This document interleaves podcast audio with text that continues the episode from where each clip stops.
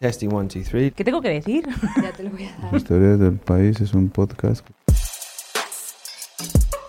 Las historias del país. Historias del país. Las historias del país Es es, un, un podcast, podcast que se graba dentro de la redacción del periódico. Which is recorded inside the newsroom. dentro de la redacción del periódico. Podéis escucharlo en nuestra web Pueden escuchar este episodio o alguno de los anteriores en la web del país. Elpaís.com. elpaís.com elpaís.com o suscribirte al canal en tu aplicación de podcast favorita. Apple Podcast o en podcast de Google. or you can subscribe to the channel on your favorite O suscribirte al canal en tu aplicación de podcast favorita.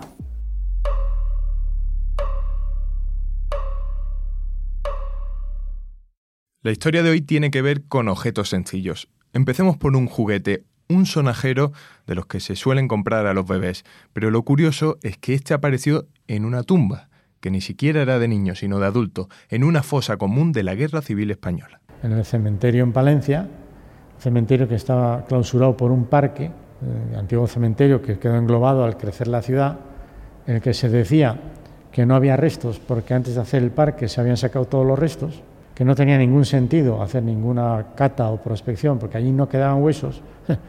y sin embargo había vecinos que decían aquí, aquí lo que hicieron fue echar tierra por encima y no se llevaron ningún hueso. Francisco Echeverría es médico forense y antropólogo, presidente de la sociedad Aranzadi, la encargada de desenterrar esos huesos. Se hizo por parte de un equipo, la Sociedad de Ciencias Aranzadas, donde había gente de Madrid, de Valencia, de Andalucía, de Galicia, de País Vasco, de todas partes. Y efectivamente, en uno de los enterramientos salió una mujer con un sonajero, Y lo primero que pasó es que se puso en duda que fuese real. poniendo en duda de que ese sonajero lo hayamos puesto nosotros. Bueno, esto es tan insultante que si así fuera, a mí me tendrían que procesar inmediatamente, ¿no? No solamente no lo hemos puesto nosotros, sino que podemos decir qué ha pasado exactamente. La historia es súper interesante y como me ha dicho alguien ayer mismo, aquí no se sabe si lo que le molesta a algunos es el sonajero o la historia que hay detrás del sonajero en relación con la mujer. Por supuesto, se comprobó que el sonajero era real, que era de Catalina Muñoz Arranz, una mujer que tenía 37 años cuando la mataron. También tenía cuatro hijos y que el sonajero probablemente era del más pequeño, que entonces tenía nueve meses, Martín de la Torre. es de una ignorancia tal, o sea, no, sé cómo explicarme, cuando pasan estas cosas tan burdas y tan vulgares, es como si me dicen ahora que el sonajero lo echaron desde una ventana, un niño echó un sonajero. Si así fuera, habría que decirle al ignorante que escribe estas cosas, habría que decirle, hombre, pues que sepa usted que los sonajeros hoy día no se pueden hacer de celuloide. El celuloide es un material explosivo. Tú haces hoy día en el mundo la juguetería, un juguete, hoy o en los últimos 40 años, de celuloide y vas a la cárcel, que es un material que era equivalente al plástico en un tiempo, año, eh, tiempo de guerra o de posguerra, en el que no existía el plástico en España entonces. La historia de la familia ya la contamos en el país. Mira tu sonajero, papá. Está un poco pachucho. Hemos visto a la... He visto a abuela, a tu madre. Nuño Domínguez fue el primer periodista en publicarlo y estuvo ahí cuando le llevaron el juguete a su dueño, que hoy tiene 83 años. Martín, ¿qué le dirías a tu madre si pudieras hablar con ella? Ah, ¿qué le voy a decir? Que la quiero y que me da mucha alegría. 83 años han pasado, Martín, desde que enterraron eso. ¿Cuántos? 83, los que tienes tú, ¿no? Porque eso lo tuviste tú en las manos cuando eras bebé. Probablemente. Sí, seguro.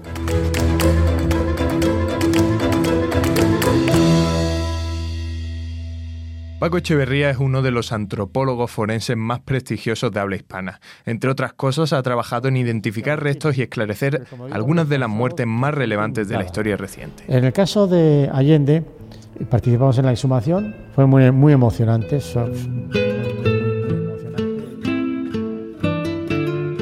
Cada fosa es distinta, pero a veces lo más insignificante es lo que tiene el significado más importante. Hoy hablamos de qué encuentran los antropólogos forenses como Paco en las fosas y cómo convierten esos huesos mezclados con objetos en información sobre la identidad de los fallecidos y las condiciones de su muerte. Tan relevante es hacer la carta dental exacta de cómo tiene la dentición una persona, como poder anotar exactamente las características de cuáles son los objetos que lleva.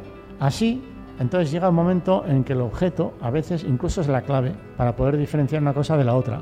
Hay veces en que aparecen esta serie de objetos o evidencia asociada, y la primera idea es que no sabes lo que es. Eh, Cuando se empieza a manifestar hay como un momento de incertidumbre. Esto es hasta que te das, cuenta, por ejemplo, que es un lapicero. Unos minutos antes te parecía un trozo de madera, pero no, es un lapicero. Estás viendo el grafito de la mina en el interior. Cuando lo miras ya en detalle te das cuenta que era con lo que uno escribía sus ideas, sus cartas, por ejemplo. ¿no? Entonces llega un momento en que pues, pues, además a quién escribiría. Y te imaginas que no escribiría eh, a amigos de la distancia, sino a su propia familia, seguramente. ¿no? Esto lo hemos visto montones de veces. Así que cada lapicero que encontramos tiene esta significación, de lo que significa truncar la libertad de opinión de una persona que se expresaba verbalmente o por escrito. Imaginas que las cartas, que suele ser una realidad luego por los ejemplos que conocemos, se escriben a las madres o a las mujeres o a las novias. Esto sirve para la guerra del 36 como para ejemplos que hemos visto al recuperar soldados de la guerra de las Malvinas, en donde estos argentinos con frecuencia llevan un lapicero o un bolígrafo y también algunas cartas que han escrito y que no han podido enviar todavía, porque han muerto antes, ¿no? Entonces, el lapicero y la carta va todo unido y tiene una fuerza importante. Así que hay objetos que te hacen pensar un poco más. Quizás es una manera un poco de lucubrar, ¿no? porque no, tiene, no resuelve el asunto necesariamente, eh, o puedes decir no aporta mm, datos suficientes, pero claro, te impresiona imaginártelo. Por ejemplo, en algunas mm, fosas comunes de la Civil Española hemos encontrado monedas que están en las plantas de los pies entre, que las llevaban las víctimas entre el, pie y el calzado, para que no se las robaran. Cuando tú ves que todos los que están en esa fosa, todos están haciendo lo mismo, te imaginas que han estado hablando de esto. O sea, que se le ocurrió a uno de ellos esconderse las pocas monedas que podían llevar. Y uno se las escondió y los demás lo imitaron. Y pensaron que era una buena idea. Después les han asesinado, han echado los cadáveres, les han registrado los bolsillos y no les han registrado lo que sería, pues no sé, entre el calcetín y el zapato o entre el, la piel y el propio calcetín. ¿no? Esto te hace pensar. Todo eso siempre es significante. Yo no creo que sea insignificante. Recuerdo en una exhumación en la que veíamos unos, unas chapas metálicas oxidadas reunidas y en paralelo a una distancia simétrica había otro conjunto igual. Aquí era un metro de carpintero plegado cuya madera había desaparecido por la descomposición y estaban las chapitas. Entonces, ¿qué significa eso? Que al que tenemos delante puede ser un carpintero o puede llevar por casualidad un metro, pero la primera idea es, oye, y si además fuera carpintero, entonces a partir de ahí empiezas a mirar, ¿y cuántos de los que estamos buscando tenían ese oficio, trabajan en la construcción, albañiles, carpinteros de muebles, etcétera? Entonces empiezas a manejar esa cosa oxidada, casi absurda, que has encontrado en la fosa como algo al que le das, le dedicas minutos de tiempo al menos.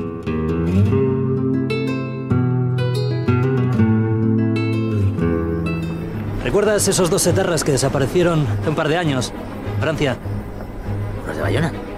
¿Las Izabala? Ese fue un caso de un impacto enorme a nivel nacional, no solamente a nivel local. Sí, fue la manera de mm, poder verificar, certificar y así se acreditó de que había existido una guerra sucia, absolutamente ilegal, ilegítima, ilegal y a la cual se llama terrorismo de Estado, hecha por funcionarios públicos, con dinero público y con el conocimiento de las autoridades políticas del momento. De eso hablábamos todos, había más que indicios, había convencimientos, había gentes que están en condiciones de poderlo asegurar, pero cuando descubrimos ese ejemplo ya fue demoledor. El hecho que aparezca mercromina, algodones, vendajes, esparadrapo, tiritas, apósitos que estaban colocados en algunas partes del cuerpo que estaban todavía pegadas, pegadas a, la parte de, de, algo de piel que quedaba, o etcétera.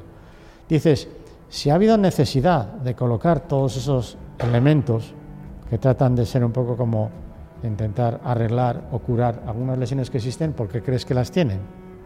Porque hacían deporte previamente a su desaparición. O sea, es que eso es obvio, ¿no? Eh, sí, entonces sería un ejemplo casi indirecto que para mí es suficientemente claro y que yo traslado a la autoridad judicial. Es decir, hay que tener en cuenta que un médico forense está todo el rato convirtiendo indicios en evidencias. La gestión con argumentos técnicos y científicos, transforma el indicio en una evidencia, hasta tal extremo que tú ya tienes evidencias que crees que son suficientes como para saber quién es la persona o saber de qué se ha muerto. Pero luego eso hay que validarlo ante la autoridad judicial. Eso no sirve de nada si no se valida ante la autoridad judicial, que es la competente, que puede recogerlo o no en su resolución judicial, en su sentencia. Claro, cuando estas cosas de las que estamos hablando se recogen en la sentencia, te cabe la satisfacción de haber, haber hecho algo que ha sido validado y que se convierte en una verdad oficial. A partir de allá no es discutible.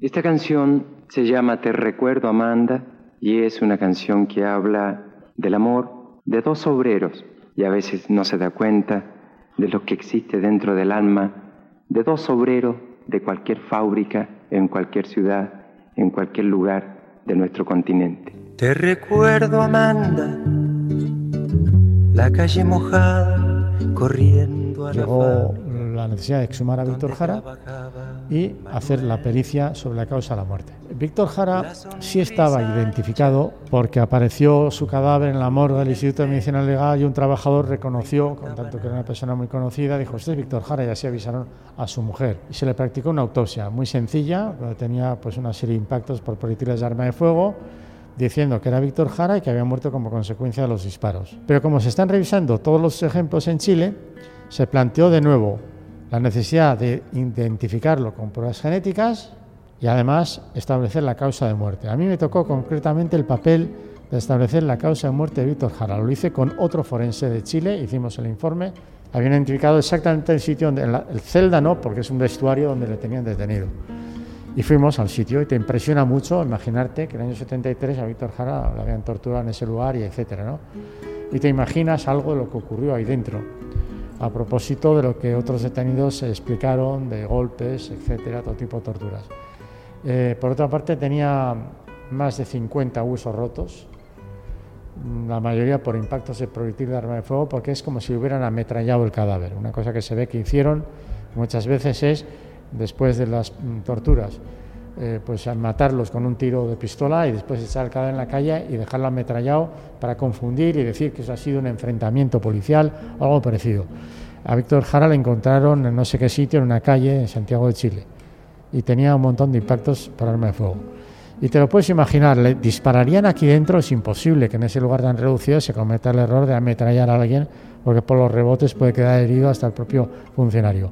Pero pasamos a construir unas diligencias judiciales que en el 73 eran insuficientes o muy pobres, casi sin papel.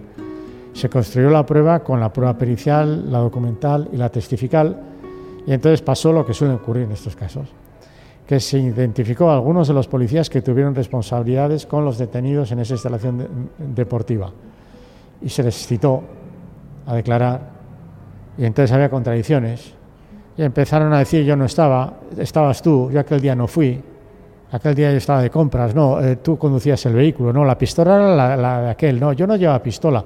Y en ese panorama se llegó a ver cómo se encubrían unos a otros. Total, que llegó un momento en el que el juez dictó auto de procesamiento contra varios de los policías y fueron finalmente condenados. Para que el juez pueda hacer eso tiene que tener también bien resuelta la parte forense, como digo estaba hecha en, términos de modernidad o de actualidad o con criterios actuales. Bueno, mi aportación es, es sencilla, pero imprescindible, porque si el juez quiere encausar a estas personas y no tiene suficientemente claro con fotografías que acrediten dónde están los disparos, las lesiones, etcétera, la defensa de los acusados hubiera logrado que aquello no hubiera prosperado. Entonces se hicieron las diligencias correctamente y efectivamente, un buen día hace un tiempo, recibí la noticia a través del país precisamente de que algunos de los policías habían sido condenados y a fecha de hoy puede que estén en la cárcel. Frente a lo que podía ser una leyenda o una novela, ahora hay una oficialidad en el caso que antes incluso parecía que no lo había. Puedo escribir los versos más tristes esta noche Escribir, por ejemplo, la noche está estrellada y tiritan azules los astros a lo lejos. El viento. Sí, volvemos a Neruda y entonces hicimos las tareas que consistían en ver hasta qué punto había sido envenenado con el argumento de que su chofer dice que la mañana en que empeoró estando hospitalizado en Santiago de Chile, pues le dijo que le habían puesto una inyección cuando no había nadie más casi como testigo y de ahí empeoró y se murió enseguida, ¿no? cuando estaba todo previsto para que pudiera irse a México.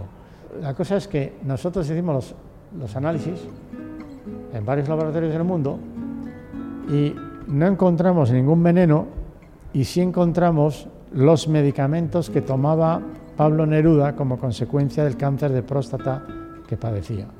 Si nosotros no hubiéramos podido encontrar aquellos fármacos, pero en tanto que sí se dieron resultados de los medicamentos que tomaba y sin embargo no había venenos, dijimos, pues si no hay venenos es porque no los hubo.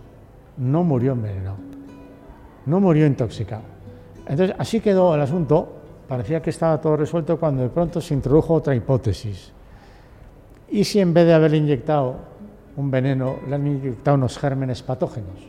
Porque eso también era posible. De hecho, hay algún ejemplo en Chile donde se sabe que eso ocurrió posteriormente.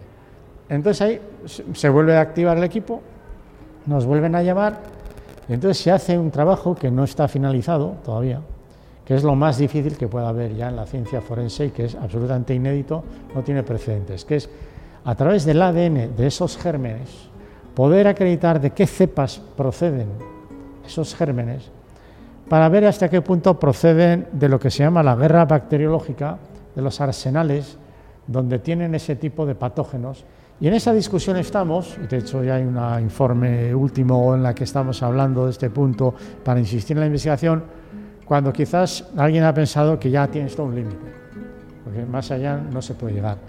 Y yo personalmente, dentro del equipo, y alguien más, pero yo, en concreto, yo en concreto lo que pienso es que Pablo Neruda se murió sobre todo por desatención médica en el sitio en donde estaba. Si le queremos añadir que además provocaron su muerte pues ya veremos si se puede parar. Pero yo puedo pensar que Pablo Neruda, que está mal con su cáncer de próstata, y de esa manera recibe la noticia que se ha producido un golpe de Estado en Chile, y como primer resultado del golpe de Estado es que se ha suicidado Allende, que Víctor Jara ha desaparecido, que están deteniendo a personas, que hay un montón de cadáveres en la ciudad. Eso para una persona que está mal no es una buena noticia. Por esto no tiene por qué morirse. Pero cuando le plantean que además van a ir a por ti, ha sido secretario general del Partido Comunista, ha sido embajador de Chile en París, imagínate.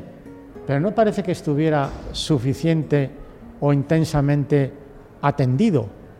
Es decir, que igual es más la dosis de irresponsabilidad o de negligencia, quizás intencionada incluso, sobre lo que pasó finalmente, que no que además pensemos en que además le han inyectado un veneno.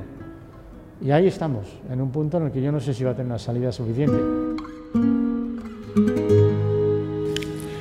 En un lugar de La Mancha, de cuyo nombre no quiero acordarme, no ha mucho tiempo que vivía un hidalgo de los de Lanza y Nortillero, Adarga Antigua, Rocín Flaco y Galgo Corredor.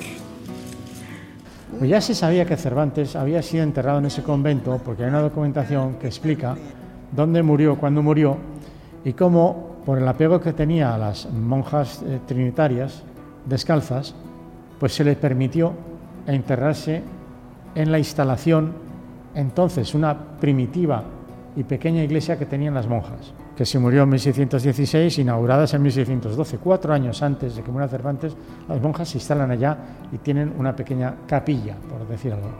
Y entonces ahí se van a enterrar no solo Cervantes, sino que se sabe exactamente quiénes enterraron, porque la lista existe. En torno a 16 y 18 personas, entre otras la mujer de Cervantes, que murió unos años más tarde y también la entierran en el mismo lugar. Cuando uno baja a la cripta y ve que en las paredes hay unos nichos, piensas que la cosa va a ser muy fácil. En alguno de estos nichos puede estar y con ese objetivo fuimos. Alguien ya lo había intentado anteriormente, pero ahora parecía que había más oportunidad. Y nuestro argumento era que si encontramos a una persona de unos 60 años, que tenga en la boca cinco dientes o menos, porque Cervantes antes de morir se describe a sí mismo y dice que solo tiene cinco dientes en la boca, muy bien, y además tiene una patología en la extremidad superior izquierda, como consecuencia de las heridas por arma de fuego que tuvo en la batalla de Lepanto, ese es Cervantes. Entre los pocos restos Casi podríamos decir que es hasta fácil. Fuimos con esa idea. ¿Y qué nos encontramos? Con que los restos están mezclados, en fragmentos pequeños y creemos que hemos encontrado el cajón, que no es un féretro, sino una caja de madera, que estaba no en los nichos, sino en el suelo, y encima había una moneda que coincide exactamente con la época en la que muere Cervantes.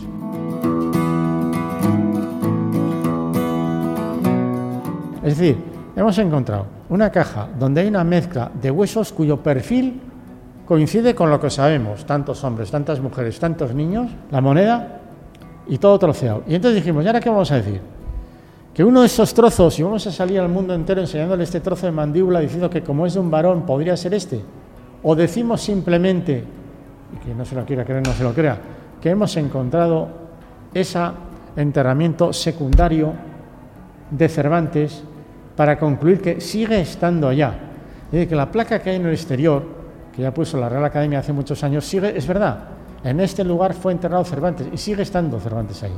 Y que no se ha perdido, como han dicho muchos historiadores y algunos escritores, que Cervantes, con motivo de las obras que se hicieron en la manzana, ha quedado perdido para siempre. Bueno, hasta cierto punto. El respeto que había en 1600 y pico con los restos es lo suficiente como para que no los hubieran tirado ningún río. Ni cuando se inventan los cementerios en España se hubieran llevado a ningún cementerio. Siguen estando allá. Y al decir esto, ¿allá dónde? En la cripta. ¿Dónde? En ese cajón. ¿Cómo? Mezclado con los demás restos.